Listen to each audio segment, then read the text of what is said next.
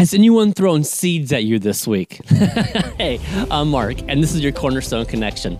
Well, what I mean by throwing seeds at you is, is I mean, has anyone has anyone spiritually invested in you this week? Or maybe a different question is, have you thrown seeds at anybody? Have you spiritually invested in somebody this week?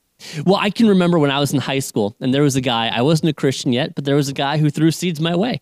He kept talking to me about the things of God, and I just tried to give him a hard time, and his name was Danny. And, I'll never forget Danny. You see, Danny threw a lot of seeds my way, but it really didn't make a whole lot of sense to me until, unfortunately, after Danny passed away.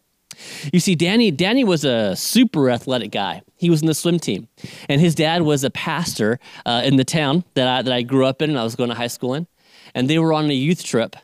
And uh, there was a lake that was out there, and on the surface of the lake, it was super warm. But then just a couple feet down, it was freezing, like numbing your, your like numbing cold. And so Danny one morning did what he did often. He went out to the lake and he dove right. He dove straight in, uh, just like he would in the swim team. And he and he went and he just full on breaststroke and he went all the way out, and uh, he felt warm. But what he didn't realize was that his legs were going numb and that's what happened is out in the lake his legs went numb. And he was out there and he was he was he, as, as the story goes he was hitting and, and kicking the water. And several kids from his youth group wanted to dive in the lake to try to help him. And that youth pastor had a job that i don't think any pastor ever wants to have in their life because that youth pastor had to actually tackle the kids down so they wouldn't all dive into the lake to go and try to rescue danny. That youth pastor was looking at a scenario where he could have had an entire youth group drowned I mean, that's terrifying, right? Well, that, that, that, really stuck out to me. And I remember going to Danny's funeral, and, and that, was, that was very hard for me. But what I always remembered about Danny was the fact that even, even, even though it was interesting, God chose to take him home so early. And yet, in his life, I got to receive so many of the seeds that he was throwing as he would tell me, as he would ask me questions about God, and, and he, would, he would invite me to his church. And I always shot him down. There's no way Danny could have known the influence that he had in my life at even such a young age.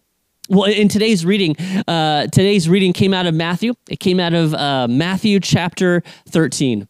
And, and, and it talks about the seeds in Matthew 13, right? There's those seeds that, that fall down, the bird comes down, and Jesus says that's like the devil coming down spiritually attacking the person. And there's seed that fell on thorny ground, right? And he talked about how that's like the cares of the world that chokes up that seed. But then check out what it says down here. And um, I'm in Matthew chapter 13, and I'll be looking at verse 23, if I can find it.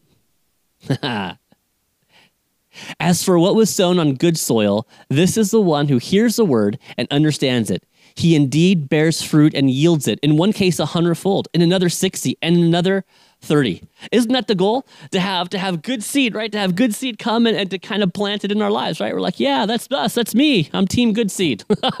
you know, it's funny. It's actually really interesting because a lot of people have used this this passage of scripture, I feel like to throw shade, not seed, shade at their neighbor, right? To downtalk, they're like, oh well, they they're caught up in the they're the thorny, that's the thorny bush over there, right? They they have the cares of the world. Right? It's not like me. I'm, a, not me. I'm perfect. I'm a good seed. Well, to, to, to me, this, this passage of scripture has a lot to do to, to really understand it. You know, we look at the audience of, of who is Jesus talking to, and he has a crowd there, and in that crowd are Pharisees. And he gives this warning to the Pharisees not to harden their heart. In fact, this really serves as more of even a cautionary tale of be careful. There are seeds coming your way, right? Jesus is speaking to you, and he's throwing seeds your way. But if you're not careful, the cares of the world are going to eat up that seed. And, and if you're not careful, then what the enemy is going to come in, and the temptations are going to come in and going to choke up that seed. To me, I look at this as a Christian and I think, man, I need the grace of God to receive good seed, for good seed to take root in my life. Um, absolutely. Well, hey, um, one, one of the one of my goals is is, is I want to be soft hearted. I don't want to be like. I don't want to be like those Pharisees. Well, it's interesting that, that we get a really good hint as to how do we have a soft heart right here in the scriptures. And it comes down to the disciples' response. You see, Jesus gives this parable to, to this crowd, and he might have stopped there, except for one word, which is what the disciples ask. Well, he says that because if you back up um, to verse 10, the disciples came to him and said, Why do you speak to them in parables? The disciples ask why. Right? The disciples don't get it. They said, But Jesus, why? And they have the courage to go to him. And because of that, Jesus lays out this beautiful explanation of these parables. And he even goes on to share additional parables with them. Why? Because, because they asked the question, why? You know, one, one of the things I think is so key in our Christian lives is be willing to ask God why. Ask God why, right? Why? God, why? Why COVID? Right? Why sickness? Why, why am I losing my job here? Why? Because as we go to God humbly and sincerely, it's we open up our hearts, we let our hearts soften, and then we let those seeds, man, really take root. And that's good stuff. Well, hey, thanks for tuning in, and we'll see you next time.